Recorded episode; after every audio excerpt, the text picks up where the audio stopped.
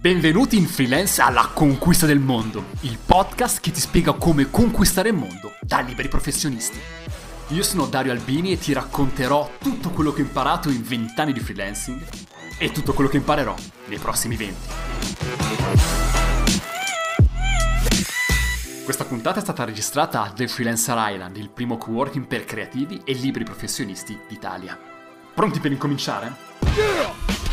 Ti sei mai chiesto, o meglio, ti sei mai torturato con la domanda se fosse il caso di aggiungere quel determinato stile al tuo portfolio? Bene, se ti è successo, questo video è fatto apposta per te.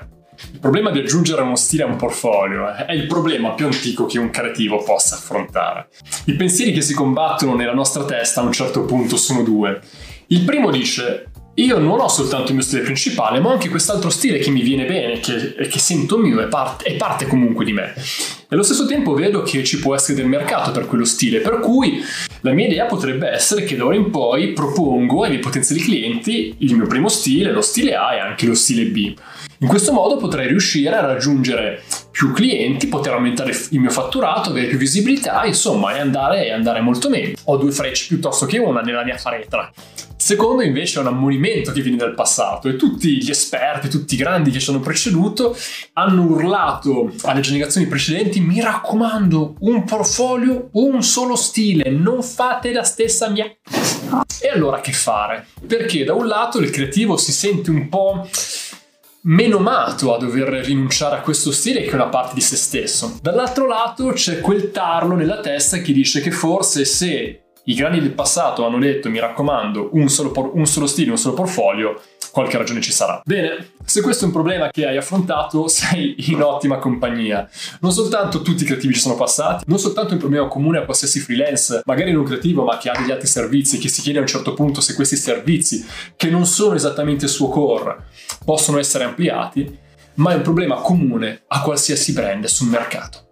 C'è chi fa auto a benzina che a un certo punto si chiede se non sia il caso di farci anche delle bici, ma elettriche. C'è chi vende caffè e si chiede se magari non sia il caso di vendere anche del tè. C'è chi vende orologi e a un certo punto si chiede se non sia il caso di creare delle city car. Ma grazie al cielo ci viene in aiuto il buon vecchio Al Ries. Ries. R-I-E-S. Al Ries è un super guru del marketing ed è autore di due dei migliori libri che abbia mai letto su questo argomento. Il primo sono le 22 leggi immutabili del marketing e il secondo sono le 22 leggi immutabili del branding. È proprio il libro da cui arriva il consiglio per risolvere questo annoso problema dell'espansione del brand. La risposta deriva dalla prima legge immutabile del branding del nostro Al Ries, che è la legge dell'espansione. E dice, testuali parole, il potere di un brand è inversamente proporzionale al suo scopo. Un brand più è stretto nello scopo, più è specifico e più è riconoscibile e più è forte che vuol dire che sul lungo periodo l'espansione ne diminuirà il potere e ne indebolirà l'immagine. La risposta quindi alla domanda se aggiungere un stile al tuo portfolio è molto semplice.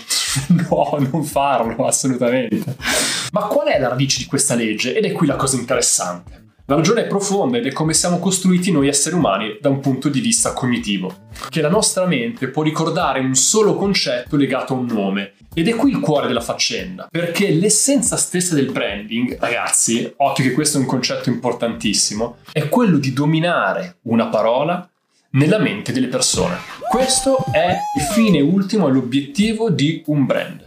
I brand più potenti di tutti sono quelli che sono riusciti ad associarsi a dominare una singola parola del vocabolario, ovvero sia si chiama il nome della marca per indicare l'oggettino di uso comune. Facciamo degli esempi per capire meglio. Scottex, carta assorbente, Scotch, nastri adesivi, Jeep, per dire fuoristrada, Vedete, questi tre brand sono potentissimi perché sono arrivati a dominare una singola parola, carta assorbente, nastro adesivo, fuoristrada, eccetera, eccetera, nella mente delle persone. E potremmo andare avanti ancora per un pezzo, ma la cosa interessante è che questo, come vi dicevo prima, si applica a tutti quanti. Andiamo a vedere per esempio dei personal brand. Cosa ti viene in mente se vi dico Mohamed Ali, Bob Marley, Piero Angela, Pelé, Michael Jordan? E da questo infatti partono i problemi quando il famoso sportivo a un certo punto si mette a fare le marchette in tv e ad andare a fare le pubblicità di ogni cosa. Il problema non è tanto il fatto che questo qui vada a fare le pubblicità, è il fatto che il consumatore avverte che c'è una forzatura sul brand. Se il famoso sportivo andasse a fare la pubblicità delle scarpette da calcio è un discorso. Se invece va a fare la pubblicità della qualsiasi cosa, il fastidio è un altro. Ma proseguiamo ancora con gli esempi, andiamo nel nostro territorio, andiamo nella creatività, guardiamo il mondo dell'arte. Pensate per esempio al fatto che tutti i grandi artisti sono ricordati legati a un solo stile. Pensiamo a Picasso.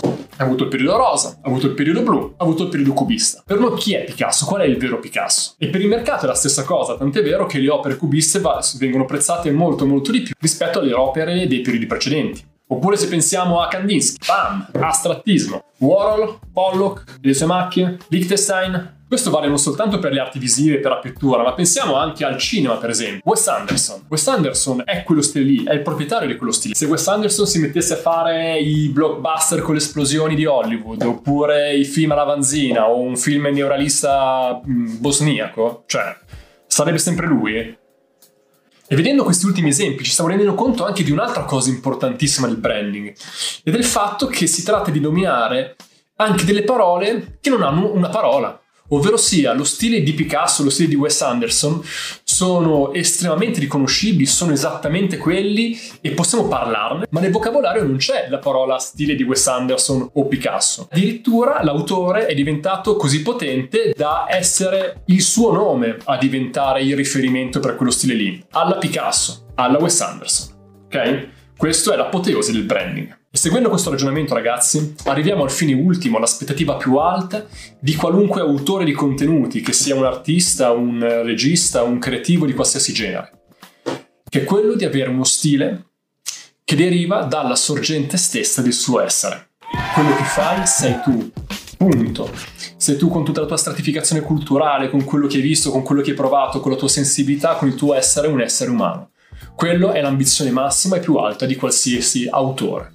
E se ci pensate all'effetto sul mercato, è quello di avere un produttore assolutamente unico e assolutamente coerente perché è sempre se stesso.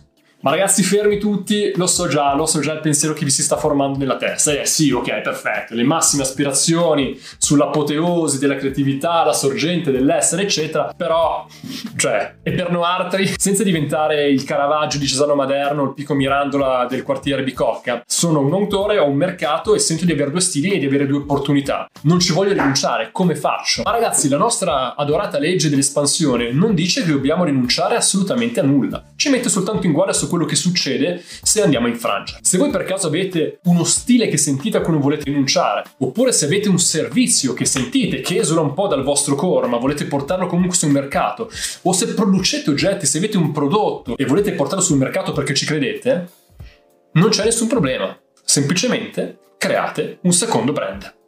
E non fatevi ingannare se per caso non fate il secondo brand e ci sono comunque dei buoni risultati di vendite, di contatti, di lavori nuovi, eccetera, eccetera.